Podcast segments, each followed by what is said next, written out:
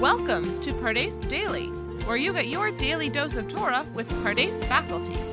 This time, Pardes is bringing Pesach to you. Let's dive in. Hi, this is Rachel Berkovitz coming to you from Jerusalem. This is the first unit where we're going to be learning through the first two chapters of Mishnah in Tractate Pesachim. Originally, the tractate was called Tractate Pesach, and it became plural in the time period of the Gaonim when they broke it into two parts. They realized that the tractate dealt with two different topics. One focused on the commandment to not eat and refrain from interacting with chametz, leaven, and the other part of the tractate dealt with the Korban Pesach, the Paschal sacrifice. In the first two chapters, we're going to be focusing on this commandment of chametz, and we're going to be trying to un- unpack and understand its significance and its meaning. Um, the first Mishnah, and basically the, a large portion of the first chapter, is going to deal with bedikat chametz, the checking of chametz. And what's very interesting is that this ritual, which is so central to our experience of the Passover holiday, is a rabbinic ritual the Torah does not say anywhere you must check beforehand um, that you don't have chametz. It definitely tells us to destroy the chametz, the leaven, but it doesn't tell us to check. And this is a ritual that the rabbis created. So we're going to need to think about this carefully and understand why they created it and what it teaches us about the experience of um, the holiday and particularly our relationship to chametz and to leavening. What is very interesting is in these chapters, the focus is solely on chametz. The word matzah is not mentioned anywhere in the tractate till the very end of the tractate. There are 10 chapters in Mishnah Pesachim, and only in the 10th, when we talk about the Seder, do we use the word matzah. A little bit once in the ninth chapter, when discussing Pesach Sheni, the second makeup Passover and telling you the difference between the Passover that is celebrated in the month of Nisan and the Passover that's celebrated later for those who can't uh, fulfill the obligations in Nisan? Do they mention matzah there? Uh, we're separate from that, the entire first nine chapters and all the chapters that talk about chametz, the word matzah isn't mentioned. So you might have thought the whole reason we refrain from interacting with leaven is because there's a mitzvah to eat matzah, and that chametz is just the flip of matzah. However, what we're going to see from our mitzvah, uh, from our Mishnah is that chametz seems to be a mitzvah in its own right, disconnected from matzah. If anything, it's more connected to the korban pesach, to the paschal sacrifice, and we'll see that in this chapter. And so we're really going to need to think about what is this mitzvah of chametz? What do the rabbis of the Mishnah want to teach us about this concept, about this idea, particularly in our lives in general, and then particularly with um, this this holiday that we're celebrating in the spring in Nisan. So that is something we're going to really uh, look at and try to unpack together. My style, if you've learned with me, is that we learn each of the Mishnayot, but we're all the time thinking of the meta themes and connections between the ideas presented in the chapter, the language used by the rabbis, so that we can unpack um, the deeper theological and philosophical ideas that the rabbis want to present to us with their work. Okay, let's jump in. The first Mishnah starts in a fascinating way. It says, Or la la'abarsar, or which means light, of the 14th. However, we're going to find out in a second, or we understand that the word or isn't referring to daylight. It's actually referring to physical fire that we light with a candle. And it means the evening of the 14th, right? Jewish days start in the evening and go to the day. And the holiday of what that we know that's called Passover starts on the night of the 15th. So this is the night before the holiday of Passover. Bodkim et chametz laor haner. We check the chametz with the light of a candle. And this word or is at the beginning of the sentence, and or haner is at the end of the sentence. And you immediately ask, what's going on here? What is so important about candles? Why would I ever check something at night? If I'm looking for something, it would be more useful probably to check when there's light outside than when there's darkness. why are we starting off this chapter with or? That's question number one that we want to ask. Question number two that we ask about this first sentence is we check the chametz. What does it mean to check the chametz? Where would I find chametz? How, how much do I have to check? What do I have to look at? What, what's going on here? Why am I checking for the chametz? We see that the verses in the Torah tell us that we are need we need to destroy chametz and we need to not be able to see it and we not shouldn't find it. So presumably that's why I'm checking for it.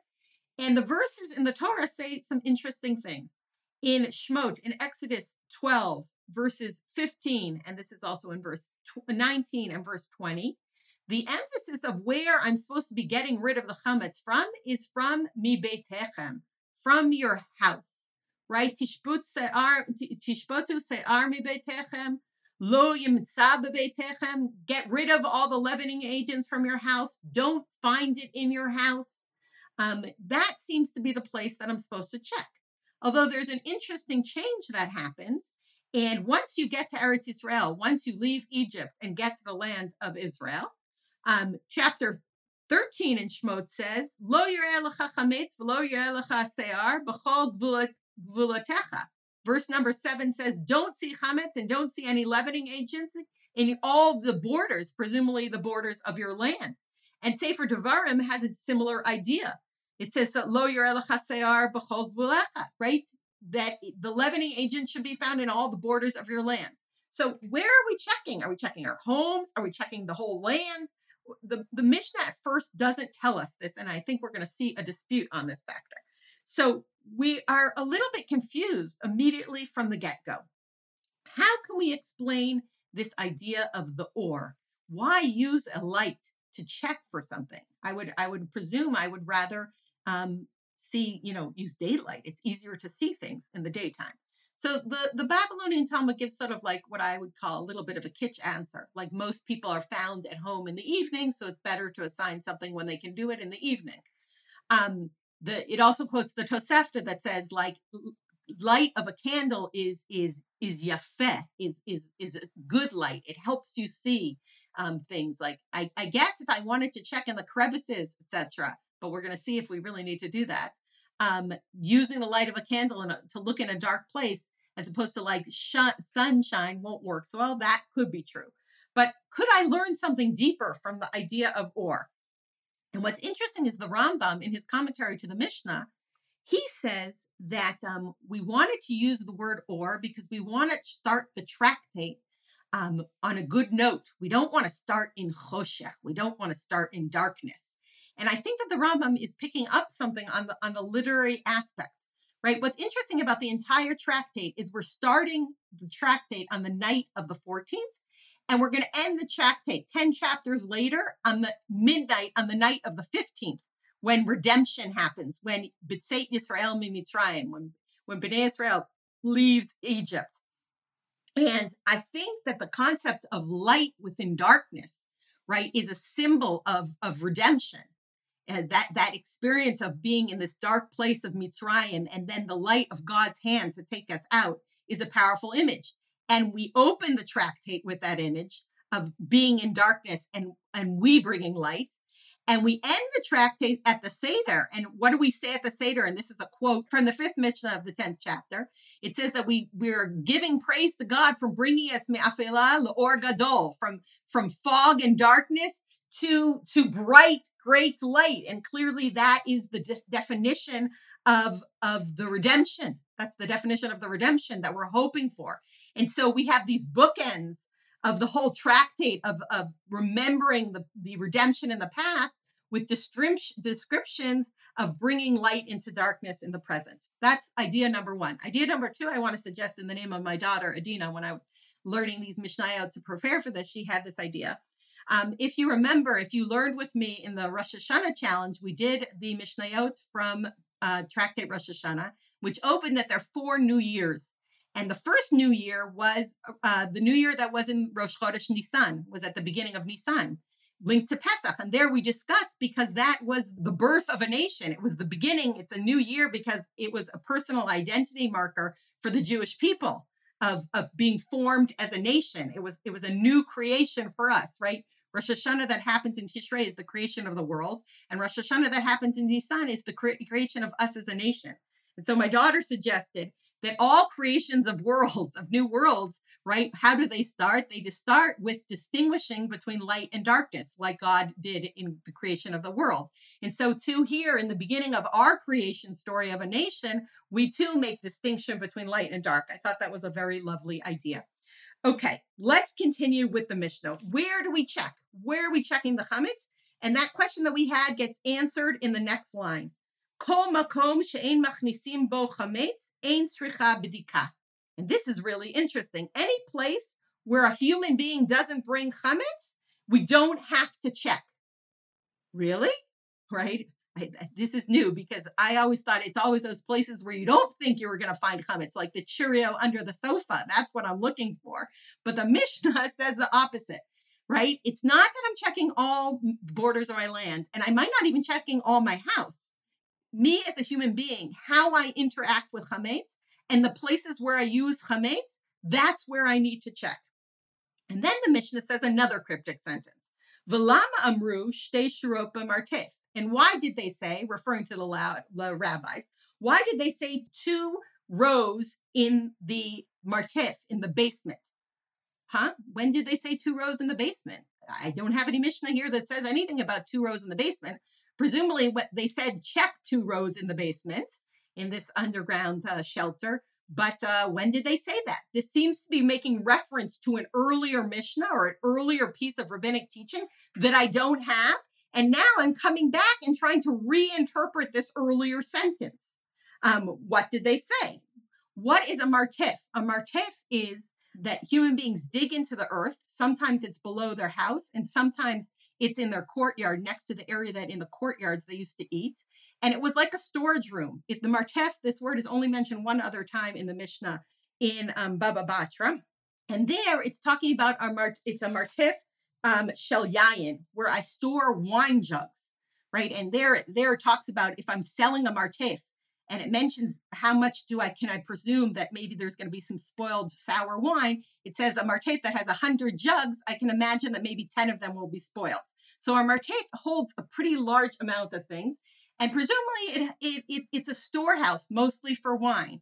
Um, and I think the original assumption is that I don't normally bring chametz in there. I don't put bread in there, right? Possibly if I go down in the middle of a meal carrying some bread in my hand to bring up some more wine, I might have some.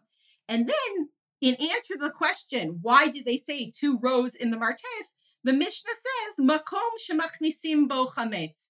Right? Normally I don't bring chametz into a martef but the first two rows, and we now we need to figure out what two rows there are. And in a second, there's going to be a dispute between Beit Shammai and Beit Hillel on this topic. But that maybe is a place where I bring chametz into. And a lot of scholars discuss this question about them making reference to an earlier law that we don't have in the Mishnah. And sort of the prevalent view that Epstein and, and Shamma Friedman say, when I look in the Tosefta, parallel Tannaitic material, there I have lists. Check these things, don't check these things. And they list places within the human homestead. And the suggestion here is that the Mishnah, and possibly Rabbi Yehuda Nasi, the editor of the Mishnah, he took all those lists and he codified them into a rule. He looked at the places I don't check and the places I do check, and he said, Oh, I understand this. It's the places where human bring chametz that I have to check, where I think it's reasonable that there might be chametz. I don't have to check crazy places where I don't think it's reasonable, but I have to look at places where it is reasonable, and that's where I need to check. Okay, now the Mishnah is conti- going to continue with a dispute between Beit Shammai and Beit Hillel about what it means two rows. How do I judge the rows in the Martef? And we will look at that next time. We will continue where we left off. Thank you to our Pardes faculty, and a big thanks to you, our learners. Make sure to check back in every day to stay on track with your learning and visit www.pardes.org.il for more information about other ways to learn with Pardes.